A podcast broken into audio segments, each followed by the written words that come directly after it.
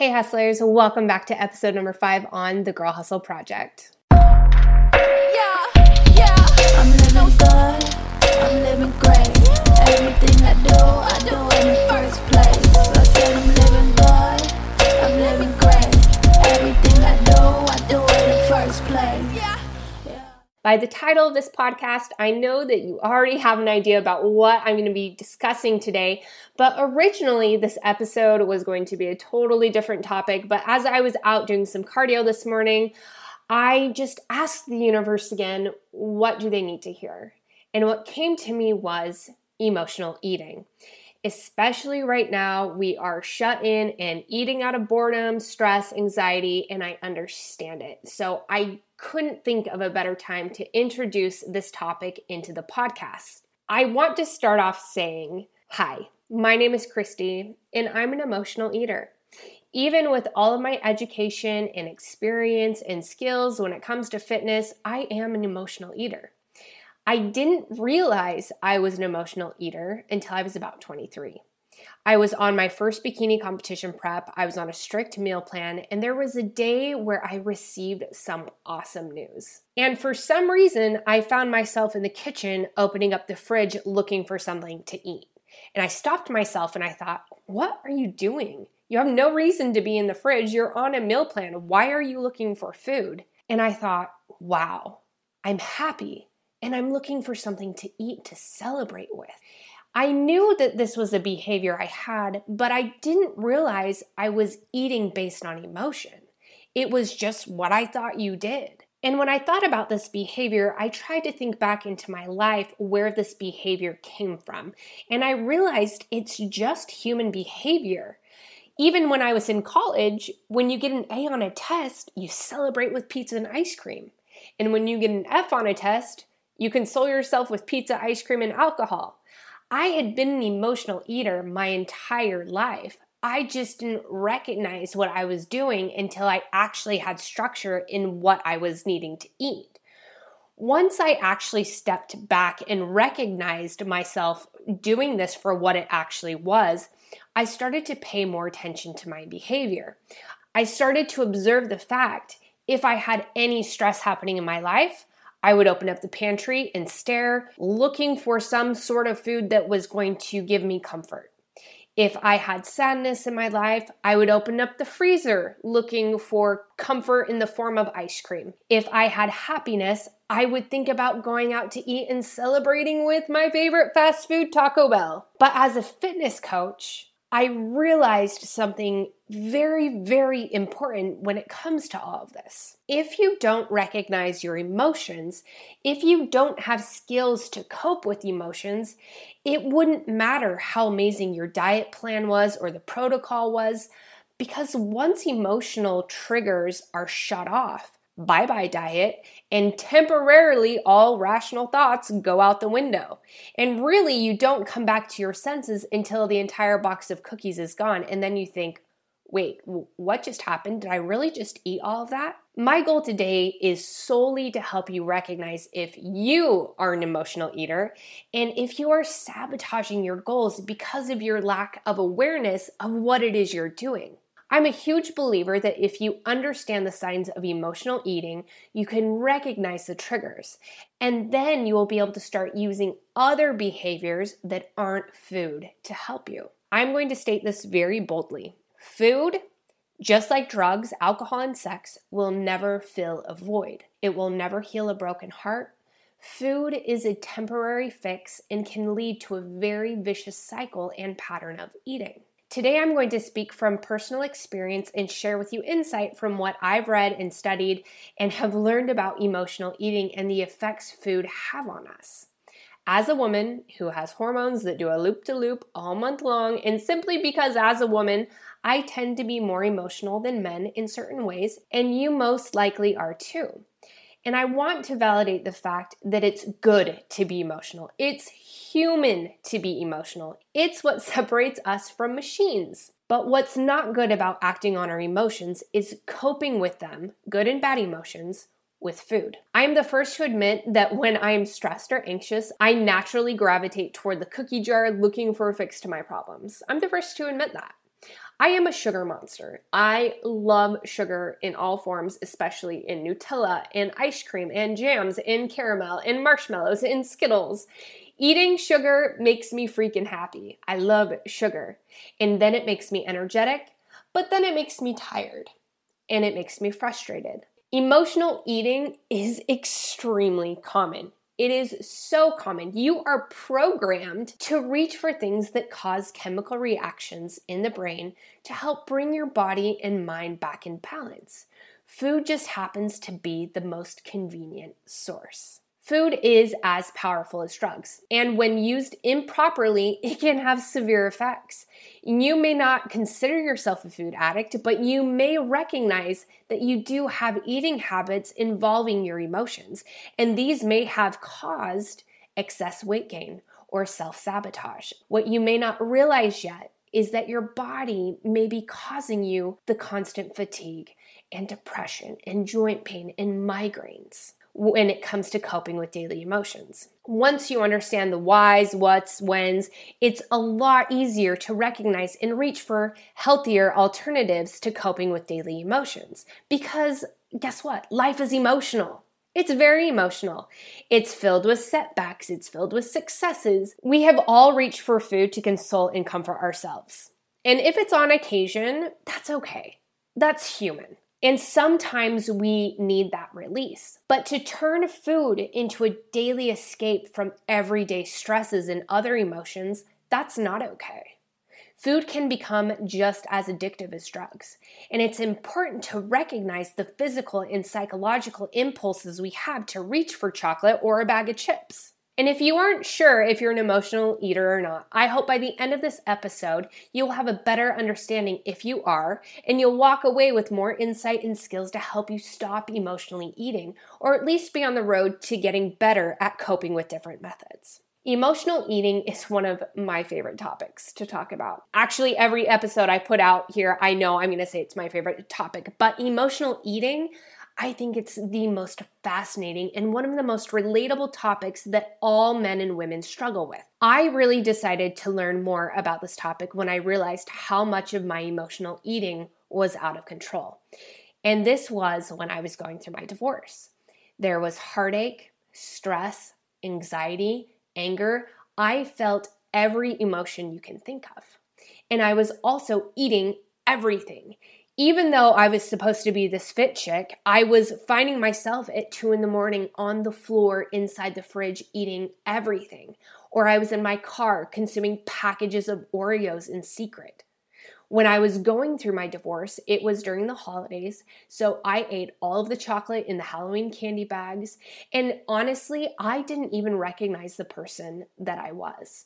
I was out of control and I didn't understand why. And because I was out of control, I was rapidly gaining weight. And not only was I not recognizing the person in my behavior, but I was starting to not recognize the person in the mirror. And that made me just snap. I had hit rock bottom one night and I was like, okay, I need to figure out why I can't control my eating. What is causing this? And so I started researching, and I was so blown away by what I learned that I was like, wow, okay, I get it now. Now I know how to fix this. And I just want to say, after you go through a divorce and everything that you experience within going through a divorce, and then to realize that 50% of the population get divorced, I knew I wasn't the only one going through this. I have food knowledge and training experience, and I couldn't even imagine what I would have done if I didn't have the education I had to get myself back on track. I decided that as a women's transformation coach, I had to understand this. I had to understand so I could not only empathize with my clients, but actually be able to help other women who, regardless of their situation, if they were emotionally eating, I could help them recognize what was going on so we could stop the self sabotage and get them on track and back on target to their goals. The more I researched and read, the more I understood exactly why I was reaching for ice cream or for chocolate or for chips. And seriously, when I said it blew my mind, it blew my mind. So let's just say I'm really excited to dive in here today. To start, understand emotional eating is the act of eating based on feelings versus to fuel your body or quench your hunger. So let me ask you this when you are happy, do you look for food to celebrate with? When you are sad, do you reach for a pint of Ben and Jerry's ice cream? Or when you are stressed at work, do you look forward to making a bowl of pasta or devouring leftover cake when you get home? There are many emotions that can trigger eating behavior, and today we will be talking about emotionally eating for comfort, pain relief, which can be physical or mental, stress, anxiety, and energy when you're feeling fatigued or lacking motivation, because yes, that's an emotion as well. I'm first going to discuss each emotion and what it entails and why we reach for specific foods. And then I'm going to talk about optional routes to take to cope with emotions that aren't food related. But then, after we discuss all of this, I'm then going to go into are you emotionally eating or is your body actually craving something because it's lacking nutrients? So, we are going to cover all that today, and I just can't say enough how excited I am to teach you guys this today. So let's start with comfort. Eating for comfort can be to alleviate the feelings of depression or loneliness or sadness. Typically, when you are eating for comfort, you are looking for things that are higher in sugar, like ice cream. Sugar is a very, very fascinating food. Now, remember, I'm a sugar monster. I was addicted to sugar. So, when I learned more about sugar, it really just showed me and validated why I was reaching for sugar. So, sugar has such a strong and addictive effect on the brain. And sugar, surprisingly, not so surprisingly, actually has what's called an anesthetic effect, meaning that when you eat sugar, it can physically dull your pain, temporarily at least. With sugar, it causes an abnormal high, and remember, what goes up must come down. So, after you get your sugar rush and the pain is starting to come back, you may start to have a headache and even more fatigue. And the emotions you were feeling pre sugar are most likely even being heightened. So, what do we typically do? We reach for more sugar. Reaching for food for comfort is something I commonly did during my divorce. I was in a foreign state, I had no friends or family there, and I felt really alone. So when I tell you I sat in my car and I ate Oreos, I ate Oreos. I would buy almost every flavor and just eat. And after the high of that would wear off, I would feel even more depressed. But in a few hours, all I would think about again is eating more Oreos. It was a really weird cycle that I was going through. So, what can you do to help cope with depression and sadness or loneliness without reaching for sugar? Some of you may not like this answer, but the answer is exercise. So I encourage you when you are feeling sad or down, get your running shoes on, grab your headphones, and go for a walk. And even better, if you're on a walk and you can call a friend that you can talk to, this is going to help you with those feelings of depression and sadness or loneliness way more than sugar ever will. Because remember, going for sugar, yes, will cause that unnatural high, but remember, it's going to lead to an unnatural low, making you feel even worse, kind of like alcohol and being hungover. So let's switch gears and let's talk about eating for pain relief. When do we eat for pain relief? Well, as women, we have this fun time of the month called PMS where we're crampy and we're just feeling overall blah. And as women, we all have our different things we crave, but the majority of the time, we tend to think a lot about chocolate. So, why is that? Well, we know that chocolate has sugar in it, which dulls pain, but dairy and sugar, this can be in the form of ice cream as well, releases endorphins, which is natural painkillers the brain will release. Isn't that just fascinating? So, when we're in pain, our bodies crave exactly what it thinks it needs to feel better. So, instead of going for chocolate that's really high in sugar, you can reach for chocolate that has 94%. So, it's like really dark chocolate, but a lot less sugar in it. Take Advil, use a heated rice pack, just avoid sugary foods because sugar is an inflammatory food, which is the opposite of what your body needs when it's trying to heal. At least with PMS, we know it's coming. And this is why during this time of the month, I do say, Give yourself some grace, but I have better tips to feeling better that isn't sugar. Sugar is the worst thing you can eat when you're on your cycle. Because, like I said, sugar is an inflammatory food. Yes, it'll temporarily relieve your pain, but it will also leave you feeling worse. My advice to you is to do your best to avoid sugar as much as possible during this time. And I know it's hard, but trust me, you will do so much better avoiding Ben and Jerry's. And if you really do feel like you need chocolate, I would recommend a pint of chocolate halo top ice cream or something that is a little more calorie friendly with less sugar. That's the main thing we want to avoid. So let's now talk about eating for stress and anxiety. This is something I still personally have moments with. Being an adult is just stressful. And when you're feeling overstimulated with work or stress, we tend to reach for some good old fashioned cooking, like mac and cheese, or potatoes and deep fried chicken, or a bowl of pasta. And if you think about it, having a tummy full of warm and heavy food, you know that warm, soothing feeling you feel after a home cooked meal? These types of food produce serotonin, and serotonin is the body's natural production of calm and content, like a food form of anti anxiety. Totally makes sense, right? So, my advice when you're feeling stressed and anxious, I would just completely avoid caffeinated drinks. And before bed, drink a hot beverage. But the main thing that you need to do when it comes to stress and anxiety is really learning how to meditate and to self talk to get you through stressful times. There are many, many meditation apps that can help. Just remember that food is not going to fix the stress in your life, it will only add to it. What does it mean to emotionally eat for energy? Well, when you're feeling fatigued or ran down from a long, exhausting day, you get home, you open up the pantry, and what do you typically go for? A snack pack of cookies, a handful of cereal, a bag of chips. These are starchy, sugary, crunchy foods. And these types of foods provide dopamine, which will quickly release energy. Dopamine is a natural high feeling of being excited caused by expecting pleasure. You may even experience your hands shaking with anticipation as you open up a box of cookies. This is because the brain knows that once you take the first bite, you're going to have a quick fix of energy again. But remember, what goes up must come down.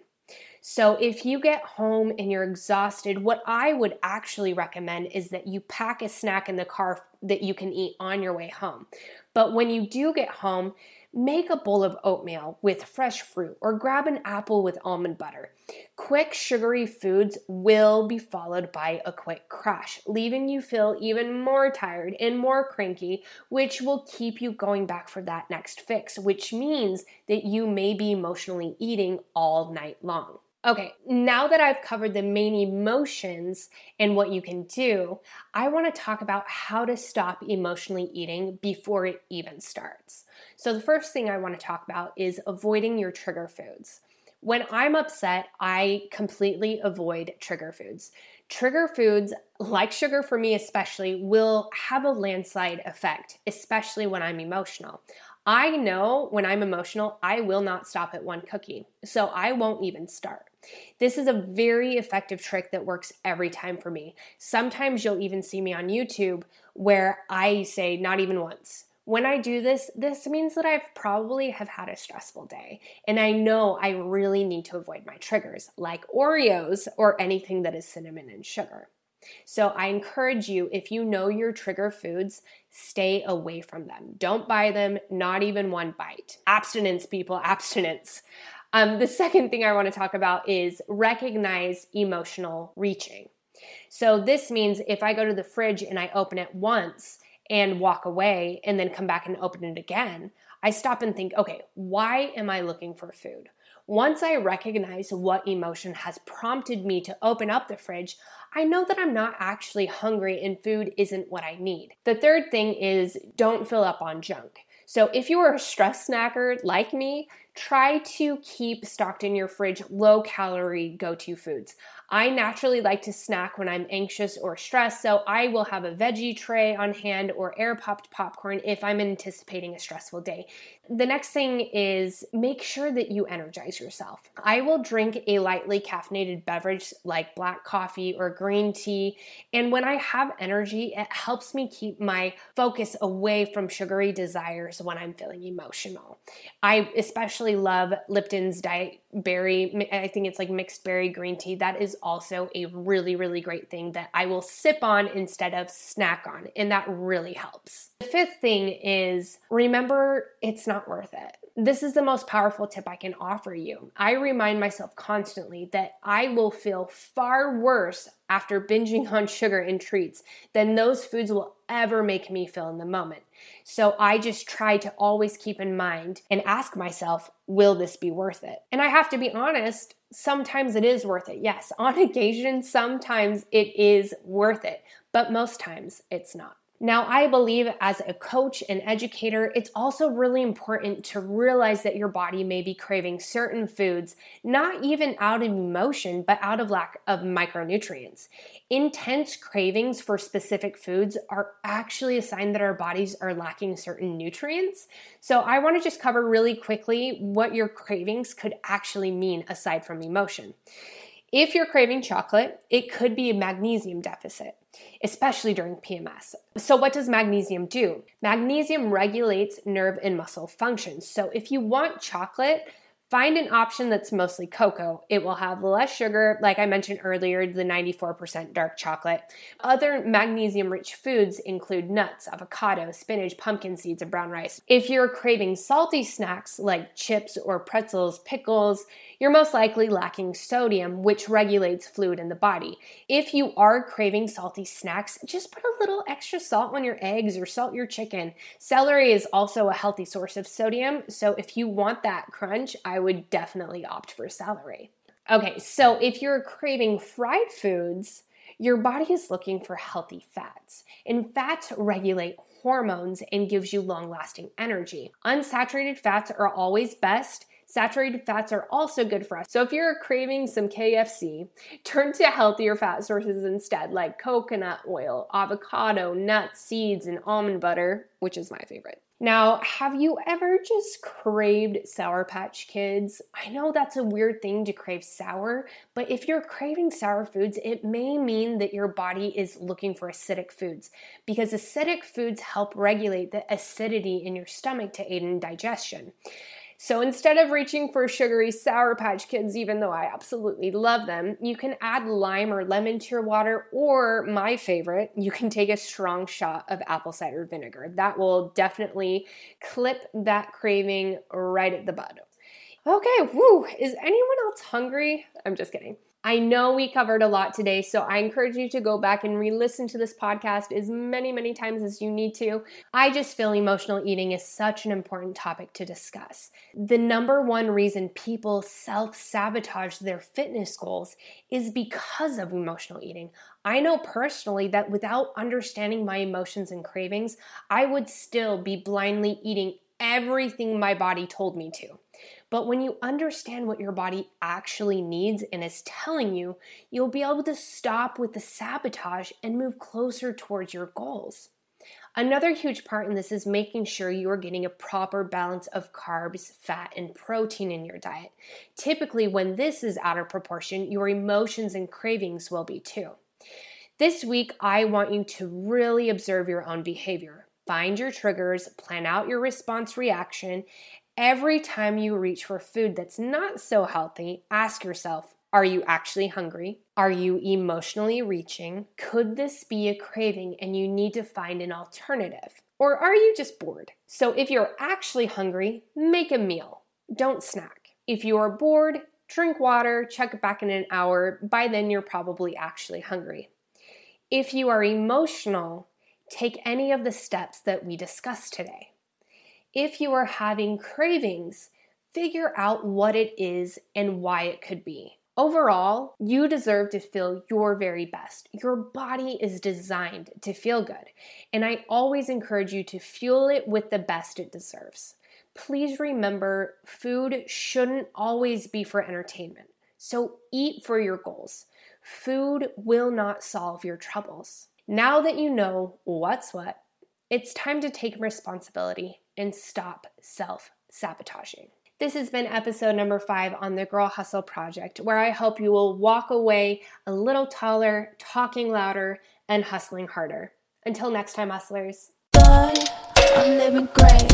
Everything I do, I do in the first place. I say I'm living good. I'm living great. Everything I do, I do in the first place.